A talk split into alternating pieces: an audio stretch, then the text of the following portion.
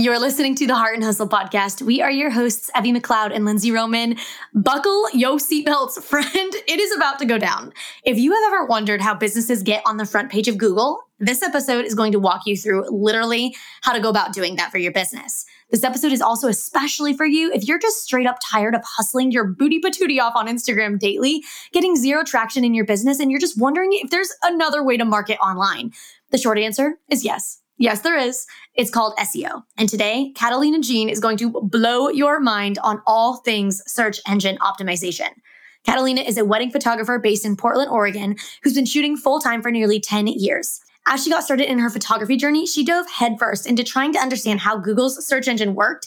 And what followed was years and years of diving in and becoming a self taught expert in SEO.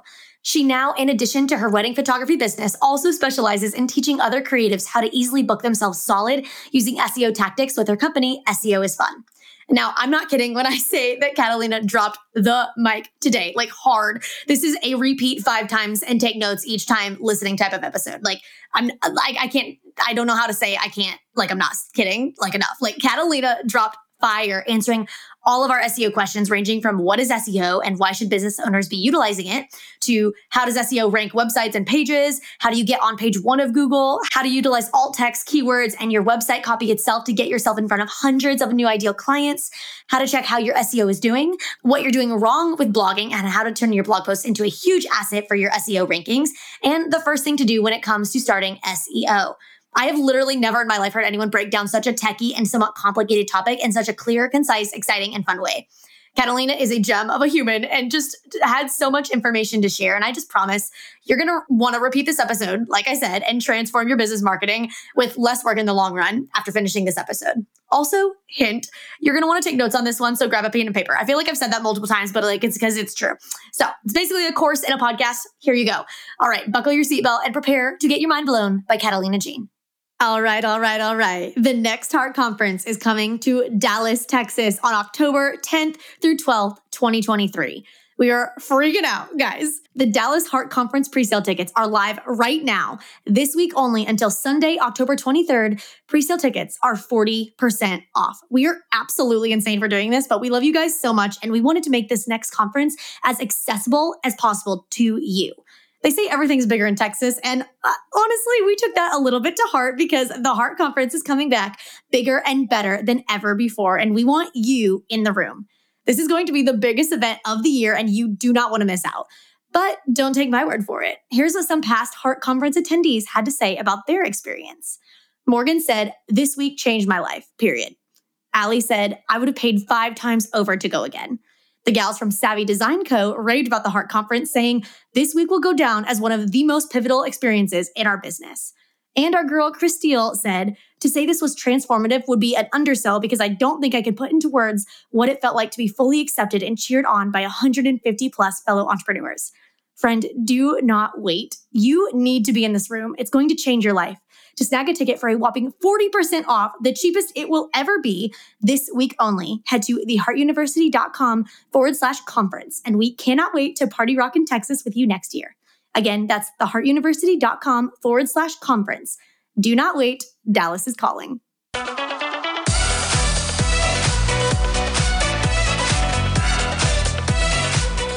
You're listening to the Heart and Hustle podcast with Evie Rupp and Lindsay Roman, two photographers turned entrepreneurs and founders of the Heart University.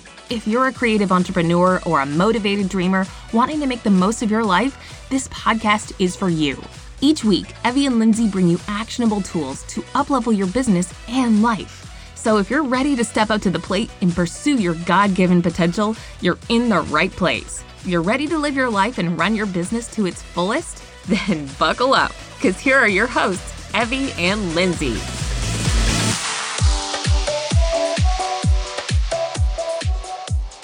Catalina, welcome to the show. This is an honor having you. Oh, I'm so excited to be on. It's been a little bit since I've been on a podcast. So I'm just really excited to, yeah, talk about my favorite topic ever. oh my gosh. And, uh, you are you are brilliant at this topic. I, I said before we started recording, but um, I was at a workshop a couple of years ago where you taught on SEO and uh, I was just like mind blown. And I was like, we have to get you on the show. Um, I think literally me and Evie were saying before like you even hopped on. We're like, pretty sure Catalina, you have been on our list of like dream guests to have on the show uh, for a while now. So I think since we started the podcast, we created the dream so. guest list like when we first started the podcast, and I'm pretty sure your name was on that first run of guests that we wanted. Oh shucks. so basically, we're really excited. well, well, I'm trying not to be nervous, so uh, thanks for yeah, that. no, no pressure on that. you're, you're, this is gonna be just like casual chat. I love it. Well, before we dive in, can you just kind of tell us a little bit about your story, a little bit about yourself? I guess how you maybe even got into SEO a little bit, because that's the topic we're going into today. Yeah, yeah, definitely. Um, yeah, so I've been a wedding photographer for nine years full time, which is wild to stay. So there's been a lot of like you know, ups and downs and and learning through through a lot of things. I started shooting just like really over edited headshots um, at my Nice. corporate job. Um, and yeah, I tried to take photos of landscapes and I was like, this is boring. And even just doing just doing a few, just just getting a person in front of the camera. I don't know, something clicked in my brain and I could not let it go. I ended up quitting that job like three months later, maybe, and shot my very first wedding um, and just loved it. And it was like I shot it for free. I shot for 14 hours. like, Oh, man. it was gosh. a monster. But I did, I didn't realize like I, I just didn't know at the time the different publications or whatnot. So I had submitted it to uh, Wedding Chicks and it got featured. So I was like, okay, maybe I don't suck at this. If my first one got on this got on this thing and um and that's a side note we'll talk about later that getting featured as a and getting backlinks is a huge part of SEO Mm-hmm. but yeah that sort of just like led down a road of an, a complete obsession with it. And even this many years later I am obsessed with it. Like this it's definitely you know as anyone doing anything creative or anything that is their own business there are ups and downs. We have really complicated relationships sometimes with our business but um yeah to this day i in past jobs i would get so bored after like three months of anything Yeah. so for this to keep my attention for for so many years um but yeah when i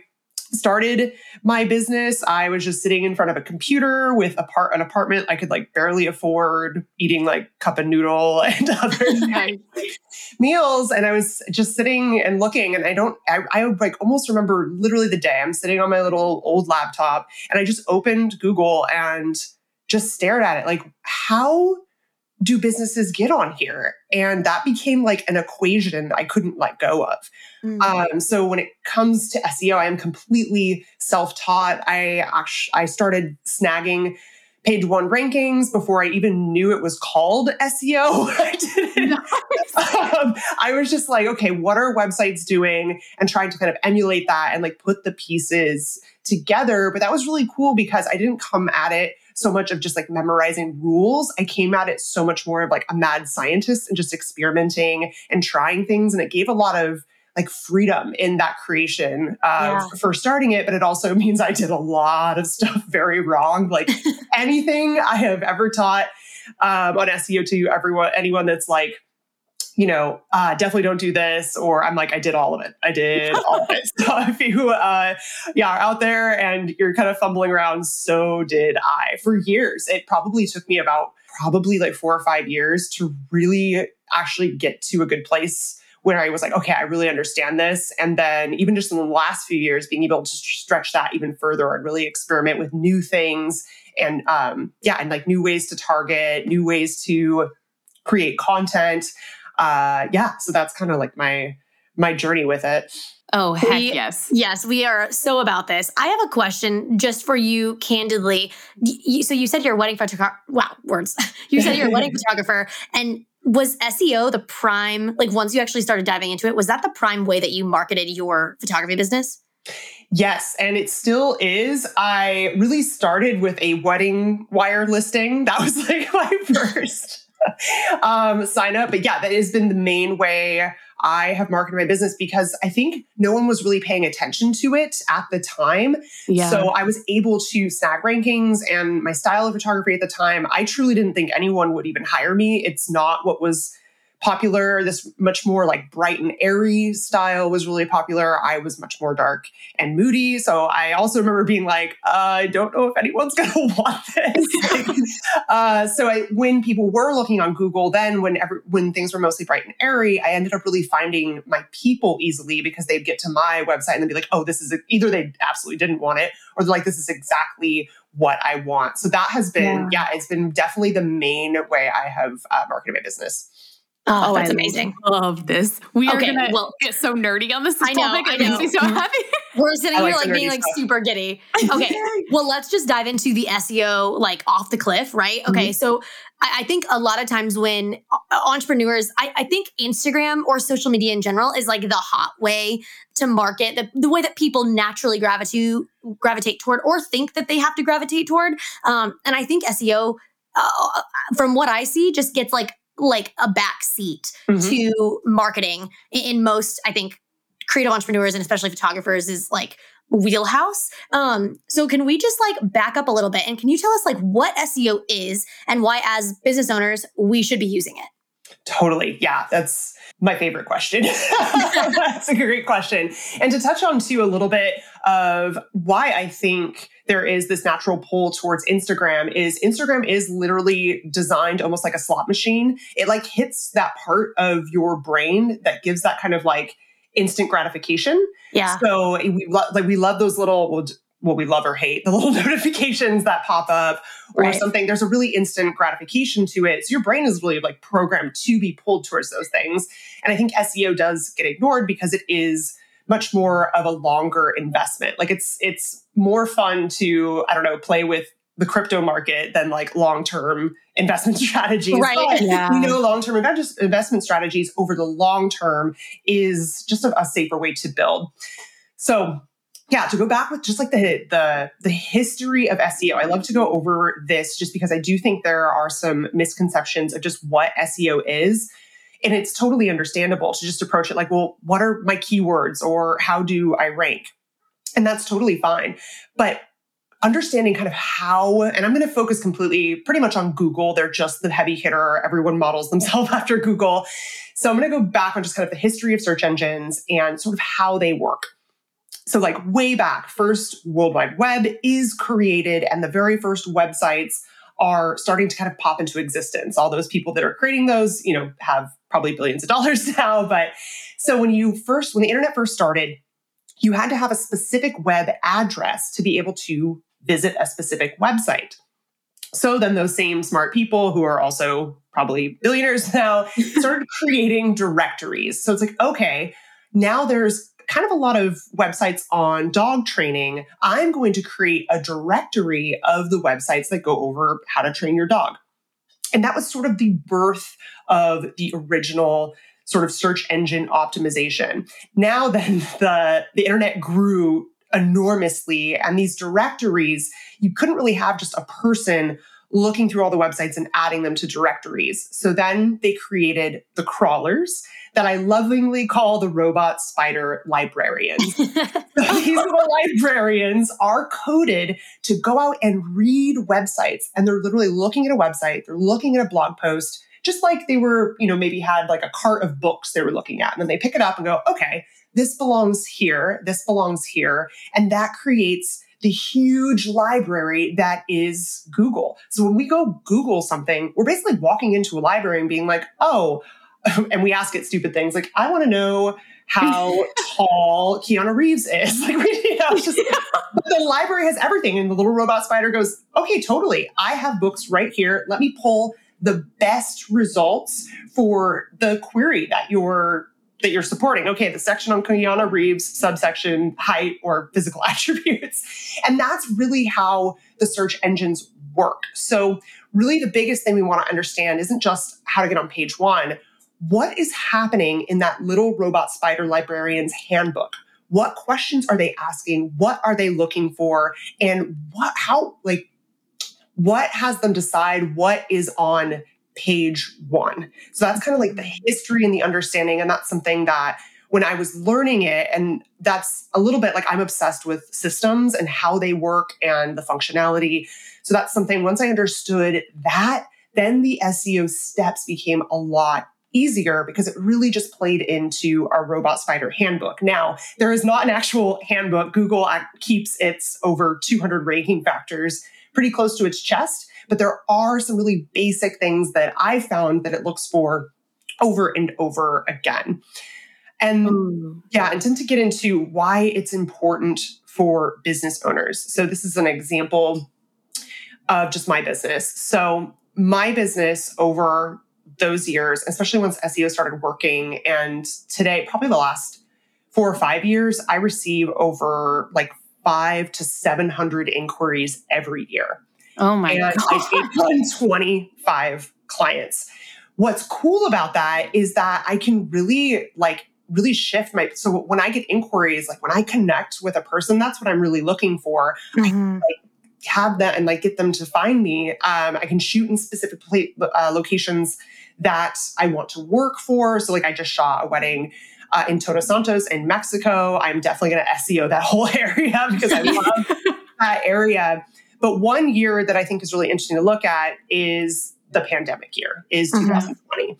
So I have been working on Instagram through the years. It's not really my uh, forte. I haven't really like found um, a ton of success with it. But when the pandemic hit, I absolutely pretty much couldn't work on anything. I think many people kind of shut down. Um, I was just like, I just disappeared into VR worlds and was playing video games for pretty much the en- entire year. So then I looked at my, I got, I was really curious in 2021. I looked at my numbers and because I was able to rebook my 2020 with elopements just from my SEO I've done for work on elopements. So wow. that saved my business as all those weddings rescheduled. I rebooked my year with elopements because they became the only option. Yeah. So I did not work on Instagram or SEO once that entire year. I think I maybe posted Instagram twice, like maybe. And the amount of traffic uh, from Instagram was about 600 inquiries. The, or it's not inquiries, the uh, 600 just like clicks through.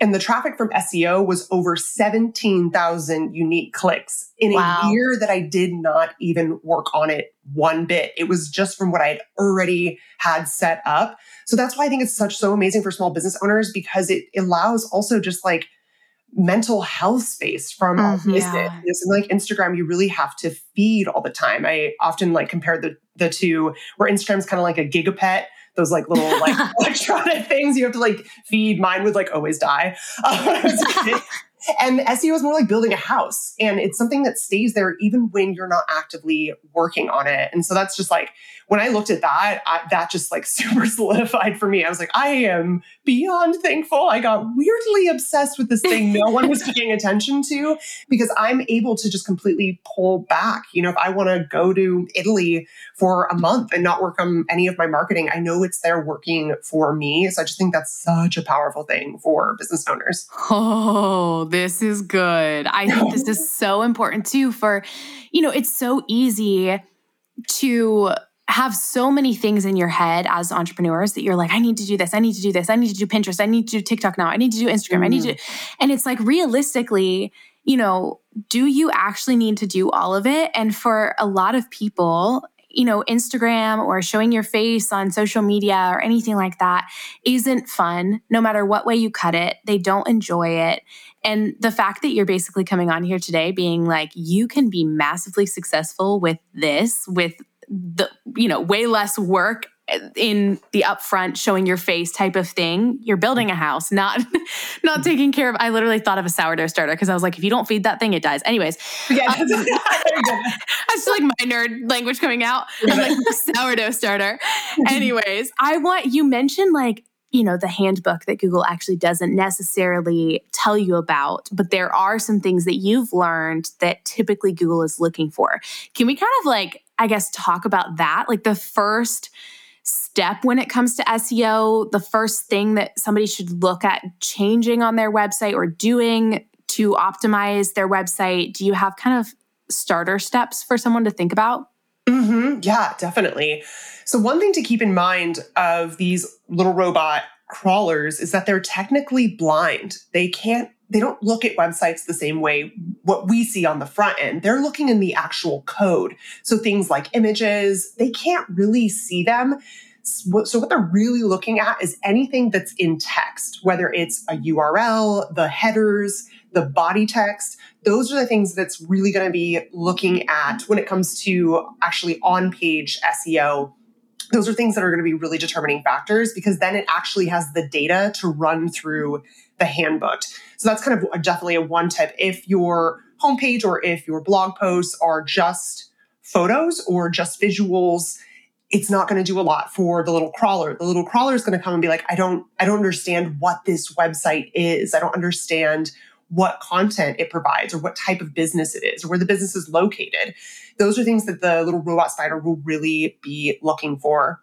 If you want to start somewhere with SEO, I can definitely recommend the way that I started is type in the keywords into Google that you want to rank for and study the page one search results.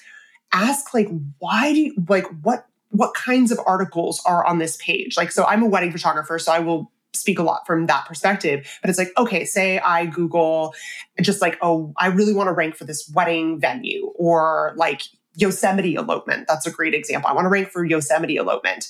Then I would go Google that and I'd look at the first page and ask questions like, okay, is it actually showcasing individual elopements or is it showcasing informational articles that talk about more like how to elope in Yosemite? So that's a lot of how I've learned to do SEO. And I open up those articles and I look at their headers, I look at their body text, I look at the links that they provide, and I emulate that. And I try to make my content even better than what's already on page one. In our in a lot of industries, we've put a lot of importance on community over competition. And I'm all for that, except when it comes to SEO. SEO is competition because competition makes it's why Google is so great because everyone is competing for page one, which makes mm. page one search results that good. Yeah. It makes it why we, it's just like, I mean, I probably Google things like 10 times a day. That's an amazing for a business that every, almost everyone on the planet utilizes this thing. Yeah, that's true. Um, every day. And yeah, I think it's still like 82% of all searches start on Google.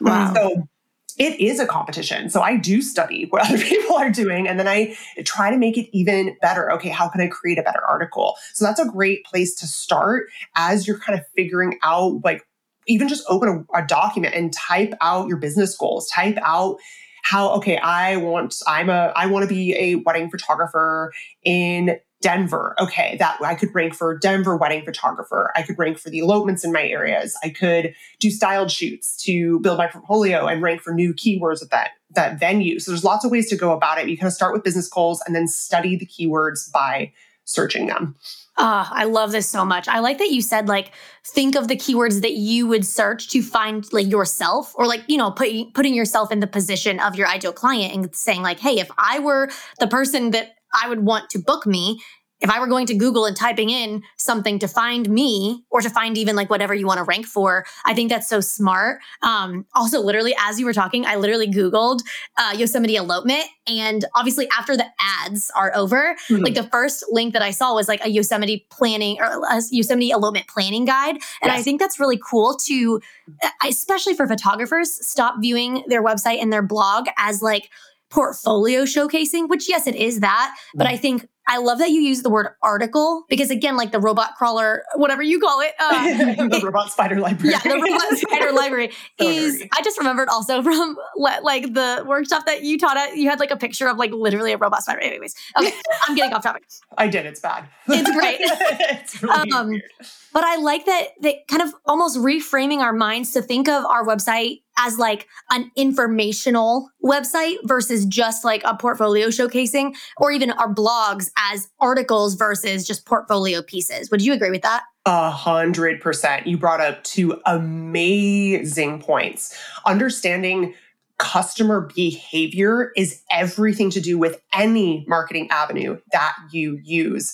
Same thing with like Instagram. You know, it's like, oh, should I post at 8 a.m. or use these hashtags? Or it's like, no, create what your ideal client would be drawn to, provide mm-hmm. value. And it's the same thing with SEO. You reverse engineer it and that's what's cool too, because we Google stuff all the time. We're like expert Googlers. Like that's, everyone true. is. So putting yourself in your your and pairing your business goals and then having that like, okay, how would these customers behave? What questions they want solved?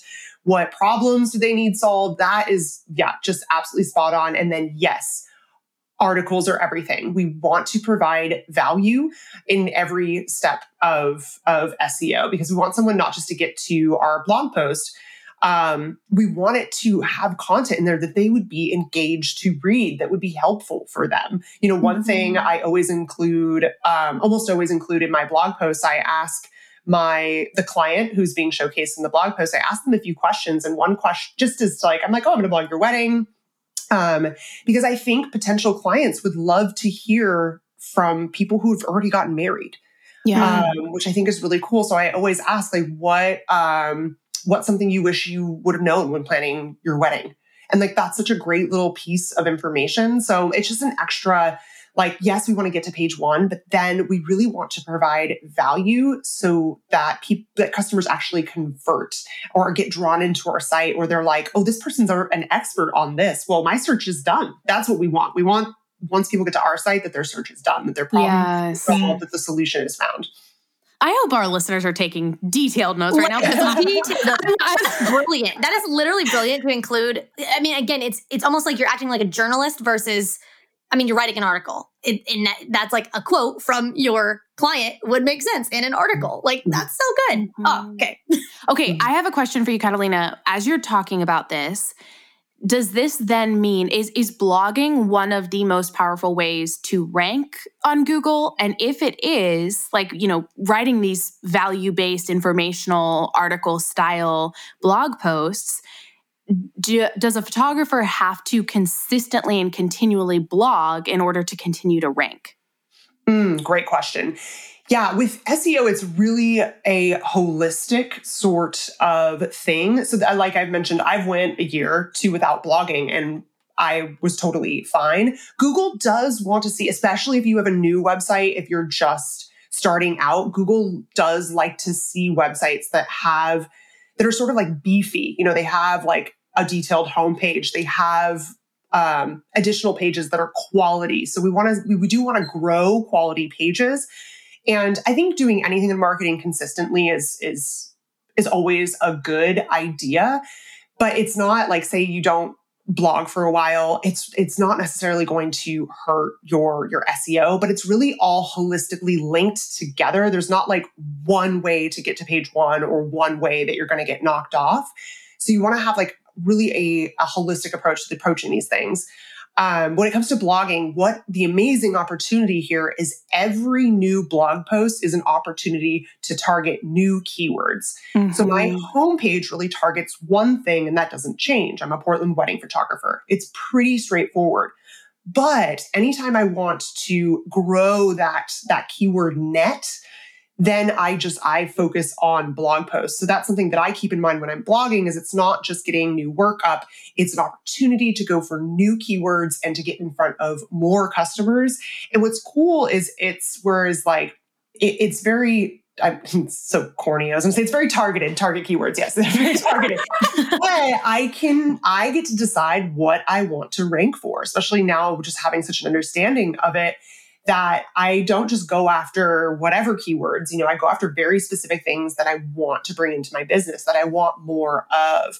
So, you know, with each new blog post could rank, you know, for a new keyword. Then if you have 10, that's 10 keywords. If you, you know, you keep going, they're just fishing lines that you're throwing out and adding. And so after some time, you have this big net bring so that way even if each blog post brings in one client, you know, a year. If you have 30 blog posts, there's your year, you know, yeah. booked out for you. So I just think that's that's just really, really powerful. But you can take breaks from it. That's what's great. Or yeah. if you want to make a ton of blog posts, you can even keep them in drafts and then just publish them, you know, kind of in the coming weeks. And then so you publish that one, say you publish one that week, then you can share it on Instagram, then you can share it on Pinterest and then one the next week. That keeps a nice, like, consistent content chain. But you can create your blog posts, leave them as drafts, and then sort of like drip the the content throughout the next few months. So if you have a month off and want to like do a little blogging frenzy, that's great. And then you can have that, and then you'll always have something to talk about on the other platforms as well. Mm, so, so good. good. Also, I, I just got like as if you didn't know that this woman is brilliant thus far into this episode. I gotta say, I was curious while you're talking, Catalina. I literally Googled Oregon wedding photographer. You are the like other than the knot and WeddingWire, you are like the number one. Like, so I'm just saying, listener, she knows what she's talking. Like, I'm just like, whoa. Okay. Anyways, um, my question, kind of around the blogging topic, what are some misconceptions about blogging in regards to SEO that we can just debunk for our listeners today? Oof, another favorite question of mine. I like debunking things because there's so much in SEO that just needs to be debunked. There's there is a, and I feel for anyone like learning SEO on my own by myself, like I feel like all the articles and things written out there are so confusing and can really mislead, especially like small business owners or one person businesses, because many SEO articles are written for like recipe bloggers and like huge sites. They're just not applicable.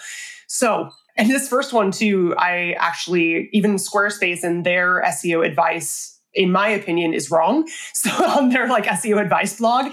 So this first oh. one, um, categories and tags sh- should not be used for SEO. That is not a place to put keywords in and they're not they yeah they're not like hashtags. And i think they, they are because they're organizational. So when you're utilizing categories and tags use them sparingly and only use them if they have a very specific use on your website. So i do have a category wedding makes sense and that way all my weddings are in one place and if i want to lo- if i want to create like a summary blog where it pulls all my wedding blog posts into another page then I can use that tag or excuse me, that category to pull them in.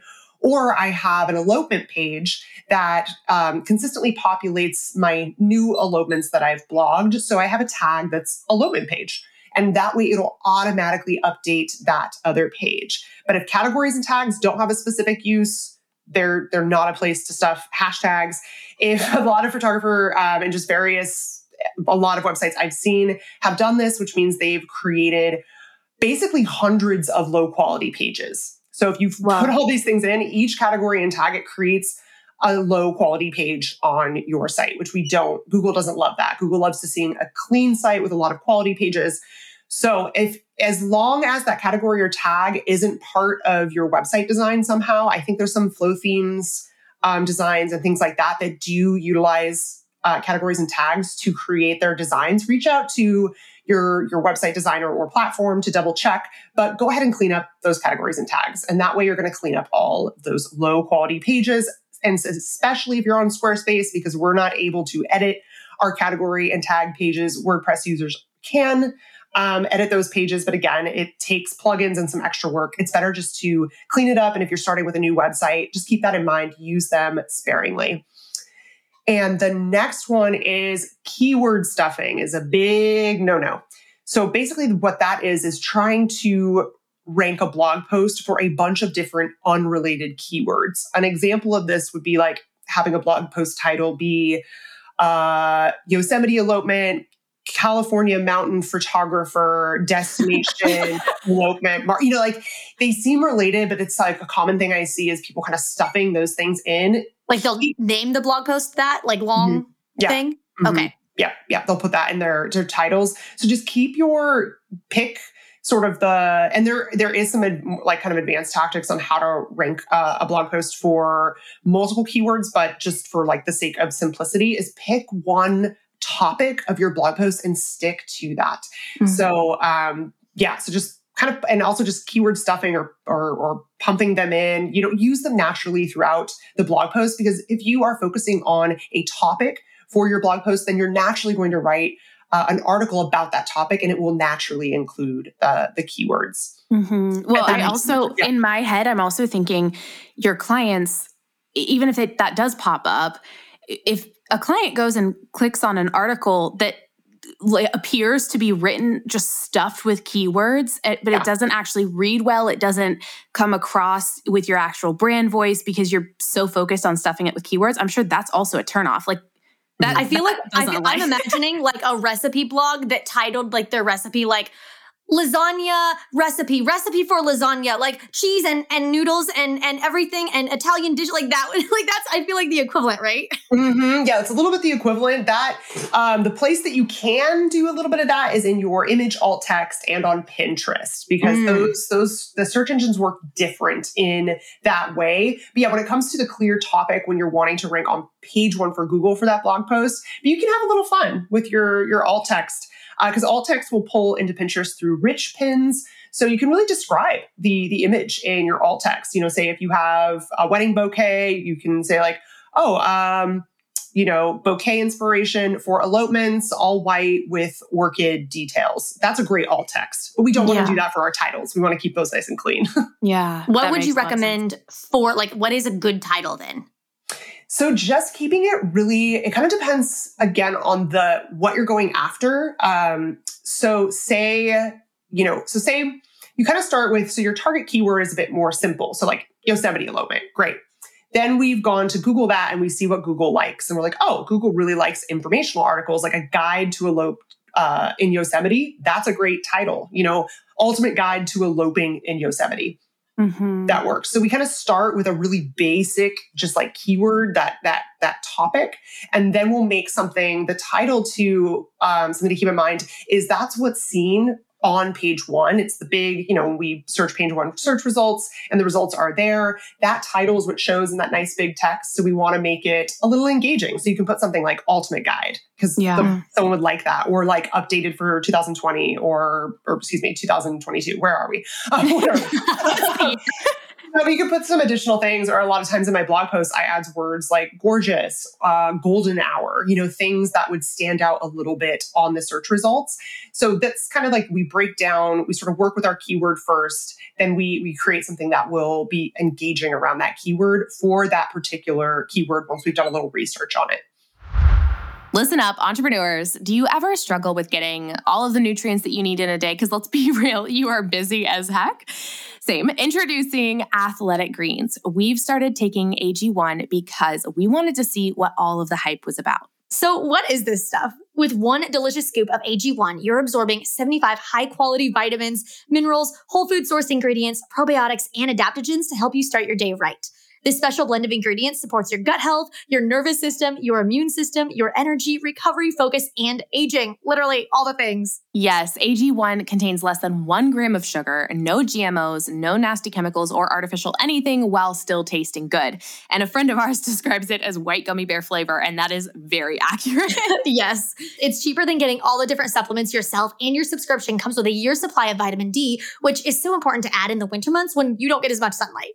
To make it easy, Athletic Greens is going to give you a free one year supply of immune supporting vitamin D and five free travel packs with your first purchase.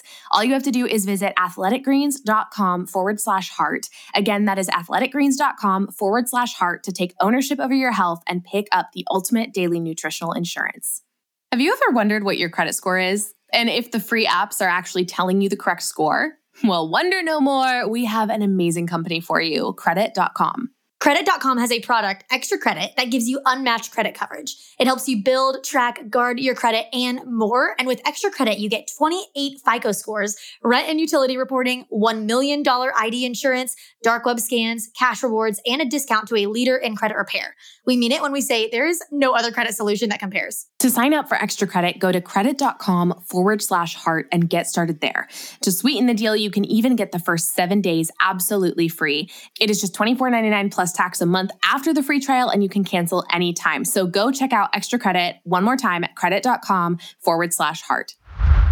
Is there a number of times, and maybe I'm not sure if this answer is even like knowable, maybe, um, mm. is there a number of times that a phrase or a keyword or even an individual word has to appear in your blog post for it to like be rankable and for that? Yeah, so it's all going to depend around the competition around the hmm. keyword.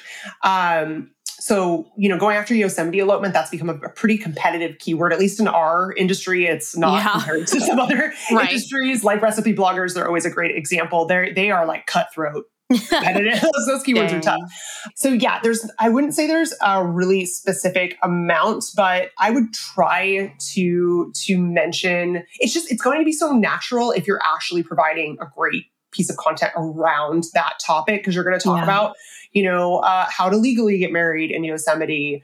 Uh, or how to legally elope in Yosemite, how to what you should wear to a Yosemite elopement. See, it's like it's you can't help but include it when you're writing a really nice article for it. Yeah. Good. I feel like the point is write quality content that serves your audience and the keywords will click. like, Exactly. Exactly. Yep. oh, I Mhm. love Could I that. Back up real fast? Could you define what alt text is? I'm just imagining somebody listening to this and they're like, wait, what? I'm sorry. Can we Oh, back yeah. up? That's a gr- that's a great thing to go back to. Um, yeah, uh, great question. So alt text is alternative text. So its original, its sort of foundational use was for people who are vision impaired using the internet. So when they can't really see photos, either the the internet is verbally read to them or there's text underneath so they can like understand it better. Google has said it doesn't look at alt text for SEO. I kind of disagree, or at least it's looking at something. I just from my own testing, like I in the alt text in a random blog post, I just uh, I added mismatched bridesmaids dresses and I got an inquiry and they were like, "Oh, I found your photo searching for mismatched bridesmaids dresses," but that wasn't the topic of my article. It like Wow. wasn't in anything but the alt text. So and it's definitely utilized in things like Pinterest. I know uh, Instagram too now would like you to fill out your alt text for photos. So it really has a um, an accessi- accessibility uh, core to it. That's really its its use. But yeah, that's what it stands for. But um, yeah, the general rule is just use your alt text to really describe the image. Just like if someone couldn't see it, how would you describe what's in it? And I really do think our little, you know, because our little robot spiders are they can't really see photos. So I think they look at um, what's what's in there, and it's just worth filling out because it pulls into other things like Pinterest and and those things. Yeah, I love that. Okay, is there any way to check how your SEO is doing? Like is you mentioned you knew that somebody found you through searching mismatched bridesmaids dresses because she said that. But for our listeners who are getting stoked on this episode and are like, "Oh, I want to get into my SEO. I want to figure out how am I even doing? Where am I ranking?" Is there a way to check that? Absolutely. Yeah, that was one of the things I was definitely going to recommend is just like kind of like where to start. So go ahead and set up Google Search Console immediately. So Google Search Console doesn't, it's not like you set it up and it helps you rank. But when you set it up, it, you're basically giving it permission to access your website and blog posts and start tracking the ranking. So the earlier to set that up, the better because you'll have more data in there. So that's an amazing place to start is Google Search Console. It's an, um, a wonderful tool. You can see how many clicks, you can see the general rankings. Um, so definitely get that set up. Another thing I use is a uh, iPhone app called SEO Edge, and you manually put in keywords that you would like to monitor. So a lot of times I'll when I blog a new wedding or I create a new piece of content, I will then take that keyword, add it to SEO Edge. It's kind of fun too because it's like on your phone. Um, I will say sometimes it's a little glitchy and and buggy, like it won't pull, but overall it seems to work pretty well. But that's a really easy way to just check if you kind of know, like, I wonder if I'm ranking for this keyword or that. That phone app is a really, really fun way to do it. Mm, so good. I love that. My next question Could you briefly touch on maybe naming photo file, like the photos that you're uploading? I know you said Google doesn't look at the photo, but because it's reading the code of the website, is the actual name of the photos that we upload important? Because I, I guess I'm looking at like when I type, type something into Google, obviously, you know, the, the first page that comes up is like the normal page, but you can also go to images and Mm. images populate. So, what there's obviously some sort of SEO connected to photos. Could you talk about that a little bit? Absolutely. Yes. The actual file name that you upload to your website is incredibly important. That's written into the code. So, um, whatever you you don't want to sort of you know import something in your website that's just like image three four nine six five. You know the, Right. sort of, that sort of thing. Even if you fill stuff up, out after that image file name is really important because it does get written into the code. So make sure to fill that out with whatever you would like it to rank for. So, like the images on my homepage are titled different things like Portland wedding photos, Portland wedding photography, Oregon wedding photography. They're all related to um, what I'm targeting. And I, I know Google will kind of scrape those photos and pull them into those, those different keywords as well into the image search. So, yeah, that's really important. I've also done some experimenting with the text that's actually near a photo also seems to help it rank. So, um, so just like I might put like a title under a photo that's actually written like in a little heading that is, you know, um, like I just, uh, like when I blogged this elopement and I also wrote a little thing underneath like stunning sunset elopement photos at hug point or something like that. So I've experimented with that as well. But I would say to really start, make sure those image uh, file names are filled out on export. Use dashes instead of spaces or underscores. That's just kind of web standard. Mm-hmm. Uh, and then go ahead and fill out the alt text once you have it uploaded and really just describe what's in the in- image and include your keywords naturally. I love this. I have a follow up question to this based on naming the files of your photos. For one blog post, because you're talking about kind of like the, you know, the photos on your homepage and about page and whatnot. Mm-hmm. But for blogs and blog posts, should you like be if you're blogging like a wedding or something yeah. where it's like more than one photo? Yeah. yeah. Should you, or even, you know, one of those informational articles, if you are having a bunch of photos in there about planning your elopement and giving uh, outfit ideas or whatever, should you be like naming every single one of those files for the photos differently or should they all be the same keyword or yeah, just thoughts? Yes, totally. So, quote unquote, best practice. And I don't follow this because I'm a wedding photographer and I blog like 120 photos. so, that sounds like never. Yes, best practice is that each image file should have a unique image file name to it. So, say if I was doing an informational post and it only had five photos, you know, mm-hmm. I was just mm-hmm. like showing a highlight of locations or something like that. I would each, I would name each of those photos differently.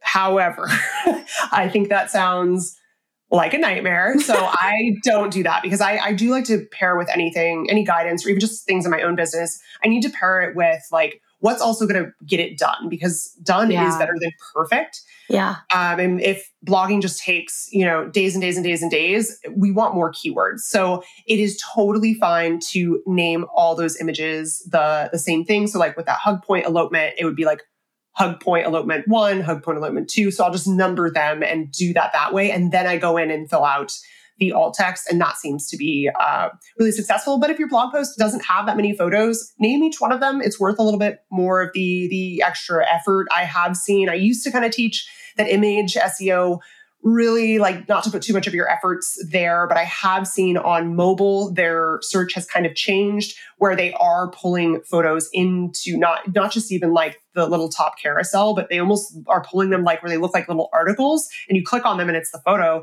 And on mobile too, Google has started to uh, give some favoring to portrait oriented or vertical oriented photos. It didn't used to. It used to just really be landscapes. So those are the things I've noticed. I used to just teach on just uh, do alt text and extra stuff on color photos that are landscape oriented because Google favors those.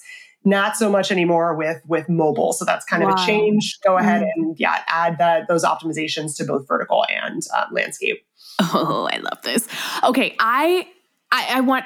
I'm curious if you're down to give like a rapid fire, like one or two things for the listener who's listening to this who has never thought about SEO on their website, they've heard maybe the term SEO before, maybe, maybe not knew what SEO even meant.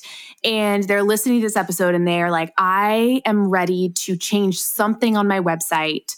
But obviously, you know, they're not necessarily going to be able to do everything that you've just shared immediately today. What's one or two things that you are like, this is the most important to change today, tomorrow, like the first couple of steps?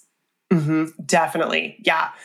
The number one thing I will say that is just super important that anyone can get started on today is backlinks. So having other websites basically link to your website. This can be done through like submitting to photo contests or doing an interview with a blog or uh, just submitting your work for for publication. When i submit my weddings i like specifically do not submit to magazines because i want a backlink. So i want the digital version. That's how much that's how important those things are. And why it's so important is because backlinks are part of you know when we i was talking about that holistic approach backlinks are like their own category of that holistic approach. They're going to help Google know that your website is trustworthy because tons of websites get created every single day. A yeah. lot of them are spam sites, they could be collecting and selling data. So Google does a lot to want to understand that you are a trustworthy website, and backlinks are one of the main ways that you build that strength around your domain and you build that trust. So, like I had mentioned that I had my first wedding, you know, featured on Wedding Chicks, and I I really went after getting my work published. That was totally a pride thing at the time. I just really feel like, you know, I had total imposter syndrome. It took me forever to even tell anyone I was a photographer. So getting those features just kind of like felt nice, but it ended up being one of the best things because I had that pride issue, I went after backlinks really hardcore. And then when I started learning SEO, I was like, oh, I've been working on this already oh, thank God. so, um, because I, like when I got my first, uh, you know, feature, I was kind of like, oh, the inquiries are going to come rolling in. I'm on this big publication, and, and we all know that that isn't really the case. Yeah, like, it's nice to get featured, and it's nice to also prove some. Um, it you know it validates us to potential clients. Oh wow, they've been featured in these places. But backlinks, if you can submit anything you have to anything at all super, super important. If you've done any interviews with links back, all of that, yeah, backlinks are super, super important. Does Google care about like the legitimacy or like maybe the popularity slash like well knownness of whatever backlinks you? Does that make sense? Like, yeah. like say say you were uh, like on like you did a blog swap with another photographer versus if you got featured on the knot. Like, yes. which does Google prioritize the knot? Absolutely. Yes, because we want other strong domains to link to our domain. So things like the knot, things that have been established for a long time. So you can definitely go after newer, um, smaller, medium sort of publications. That's that's totally fine. But yeah, other business owners linking you, like that's okay. Like that that's that's part of it. But you're gonna get a lot more bang for your buck going after medium to large uh, publications because their domains are so strong and because it's it's tough to get featured on on them that that's all sort of points that are going to show that what you're providing is is quality content from a quality website so yes mm, brilliant okay yeah, so you, you can't link swap with people and try. That's not right. Really or like right. leaving, you're leaving your website link like in a comment on someone's blog post. Like no, You're like, this is a backlink. yeah, exactly. No, no, no, no, no. That's funny. It needs to be like legitimate. Makes sense. Mm-hmm. You have literally, uh, we have just like thrown question after question at you. You have just given our listeners so much freaking fire. Yeah. We have kind of two more questions, kind of like rapid fire as we kind of end out the episode. The first one's maybe, I don't, not, maybe not rapid fire because it's a little deeper, but what is the biggest lesson that you've learned in your years of business? Mm, yeah, I I love that question. I have learned so many lessons in my business over the over the years, and um, but there's yeah, there's two that have really stuck with me. Um, be cautious when you're kind of quickly labeling things as easy or hard. So it's like, oh, reels are hard, SEO is hard.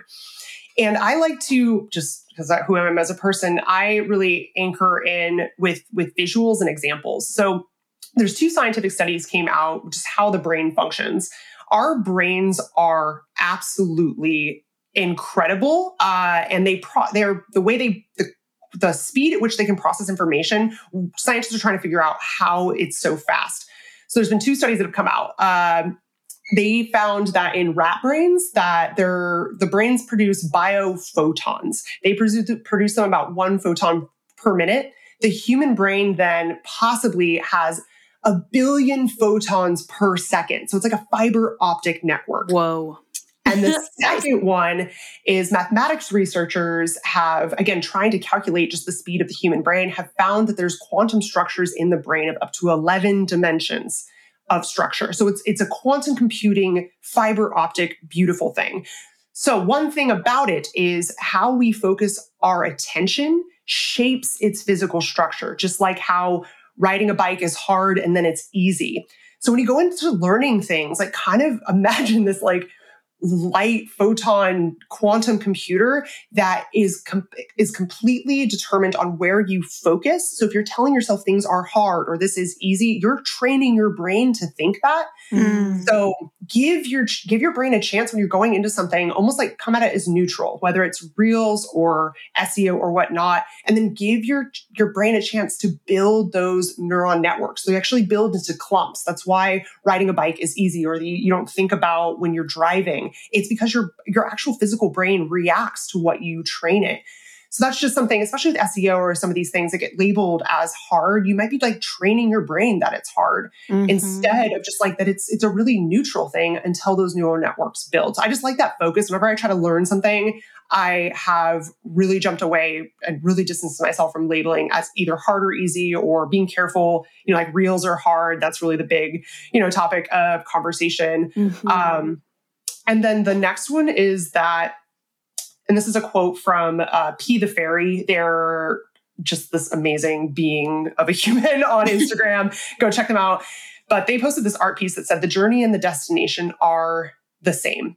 So once you get what you want, you will want more. And that's the beautiful process of life. I think for a long time in my business, I was so focused on like, well, when I get here, I'll be happy. Or when I get mm. here, like I just like was constant. And it's kind of like no, it's it's all the same. And I that's something looking back, I, I do wish I would have enjoyed. And I did enjoy doing, you know, it is kind of fun to wrestle with being an artist and like produce like it's it's but it's can also be like a little bit of like the desires are just like the birthing ground for creation so mm. i've like really tried to plug into that having desires is is fun and when i want something and don't have it yet it's like that's that's just part of life and yeah. that life is, you know, this art piece and you know what you want your art to look like. That's another P the Fairy quote. And I think a lot of outside ideals have been forced onto what life, our life needs to look like, whether it's a six figure business or a mansion on a vision board. And it's just like, no, your, your art is so individually you. So like create your own life as your own art piece. Get really clear on your wants and not just these kind of like empty platitudes of you know, especially once you get past survival, your roof over your heads and the food on the table, then really set like what, not just like, oh, I want six, six figures, but what does that mean? Like, what does that money connect into? Is it that, you know, you, you really want to travel Europe for a month? You want to garden? You want to be able to take your friends out to dinner and, you know, not have to really look at your bank account? Like the real feeling of it will just make it so that, because what will happen, what you hit a certain point and then it's kind of like, I just feel the same like it's it's exciting mm. but that that tends to fade so just to really like look at life and your business as an art piece and that you know what the art should look like and it doesn't need to look like anyone else's Oh, freaking yes. Creative entrepreneurs need to hear that. So rewind and replay, repeat that. Put that on like your phone uh ringtone. Like we just yeah. both, both of those. Like the first one like was such a like scientific nitty gritty, but like so good that like I was like, oh, I'm nerding out. Like just yes. hearing you talk about it. Oh, so mm-hmm. good. Uh, I just think we don't give our brains enough credit. You know, yeah. we have this amazing thing between to, between our ears, and for it to be shaped by just where we put our attention and the things we choose, even the perception yeah. of certain things, mm-hmm. it can it'll train. It's so cool. It is it is the coolest thing. I love it. it makes me so happy. Oh my gosh. Okay, Catalina, it sounds like you are possibly a reader. Lindsay and I are are intense readers. We love learning new information. And so we started putting this in our rapid fire portion of the podcast because we're like, we want, we talked to all these amazing people on the podcast and we want to hear all of their book recommendations. So if you're not a reader, it's totally fine. We can skip this question. But if you are, what is a favorite book that you've recently read? Oh my gosh, I read absolute trash. hey, we're here for that. Uh, I mean, besides, yes, I love like that's kind of my morning routine. Is I I love looking up science and things, but it's really like on my phone, but I have like totally got into that court of court of thorns and roses. I don't even okay. heard of it.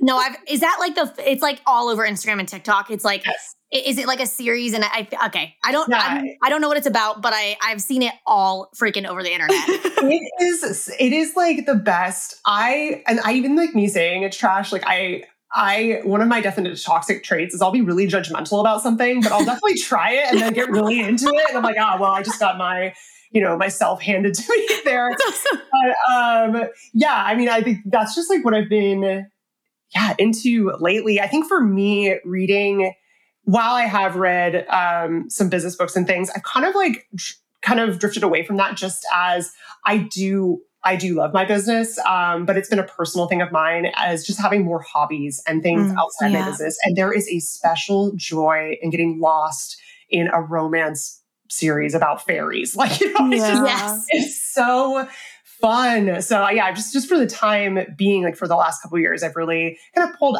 out from that as because reading to me can be so relaxing and it's so wonderful to be able to go into these other worlds that like mm-hmm. sometimes I I don't really want business stuff to be part of that right now. Yeah. I just want to yeah. like get lost in in in stories. And but it's it's great because I, you know, and just like the way my business is set up, because I don't you know, Instagram is not really my thing. Like there was a week where I just I read those books for like four days straight, like nice. like hours a day, and I was like, this is such a special joy of existence to be able to like just get into this. So so it's been really like fun for me lately. Is and there's a whole other series by that author too, which I will absolutely be. That's amazing. That That's amazing. I love that. Yeah, not inspirational at all, but like it's so good. Um, we want the variety. We don't want every like every person on the podcast to be recommending business books or anything like that. That We well, love that's why we variety. left the question open ended because we just want to know what books people are reading versus like it doesn't have to be you know an SEO book because that's like your topic and we just we're here for it all. yeah. Oh, the one other book that I recently read that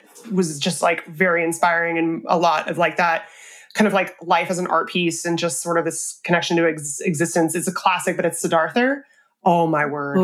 Uh, it's like it just opens just life in those ways of like again like getting to certain points and yeah just like this like kind of like uh presentness that book is beautiful it's short and highly recommend to anyone that one awesome. is very inspirational well, I perfect. love it. We're writing both of those down. All right. Catalina, you have given us so much juice, so much goodness, so much wisdom. Where can everyone find you, have you photograph them, work with you with SEO, like all the things? Yeah, totally. Um, so even though I'm not on Instagram as much, but I have been there a little bit more. It's been kind of um, fun to be back over there. So at Catalina Jean or uh, at SEO is fun. Um, those are the places to find me. I do offer uh, a course. It's currently closed, but I'm hoping to. I really want it to be available for everyone. It's just nice to be able to close it. And then I just like literally focus completely on supporting students and doing live calls. Yeah. Uh, but we might do like a flash opening on on that. And that's just the big download of everything. I know SEO. It has so much content. Um, a lot of the videos too are only like uh, like five to seven minutes. So it's just like a really quick, easy way to learn SEO yeah. as well. If you don't want to spend the five years that I went through going through all that stuff. So that's available. And I hope to have some other things too that, um, yeah, because I just want to, I really want to make it available to as many people as possible. Like my goal is that anytime I search a keyword, it's like all my SEO students like. yes. um, yeah, that's where to come find me. Send me a message if you have any questions at all. Um, yeah, I like to chat on there. Uh, amazing. Catalina, you have been a freaking spitfire of information and also just such a joy to talk to you. So thank you for your time and all of the knowledge that you just dropped today. Oh, thank you so much for having me. This was so fun.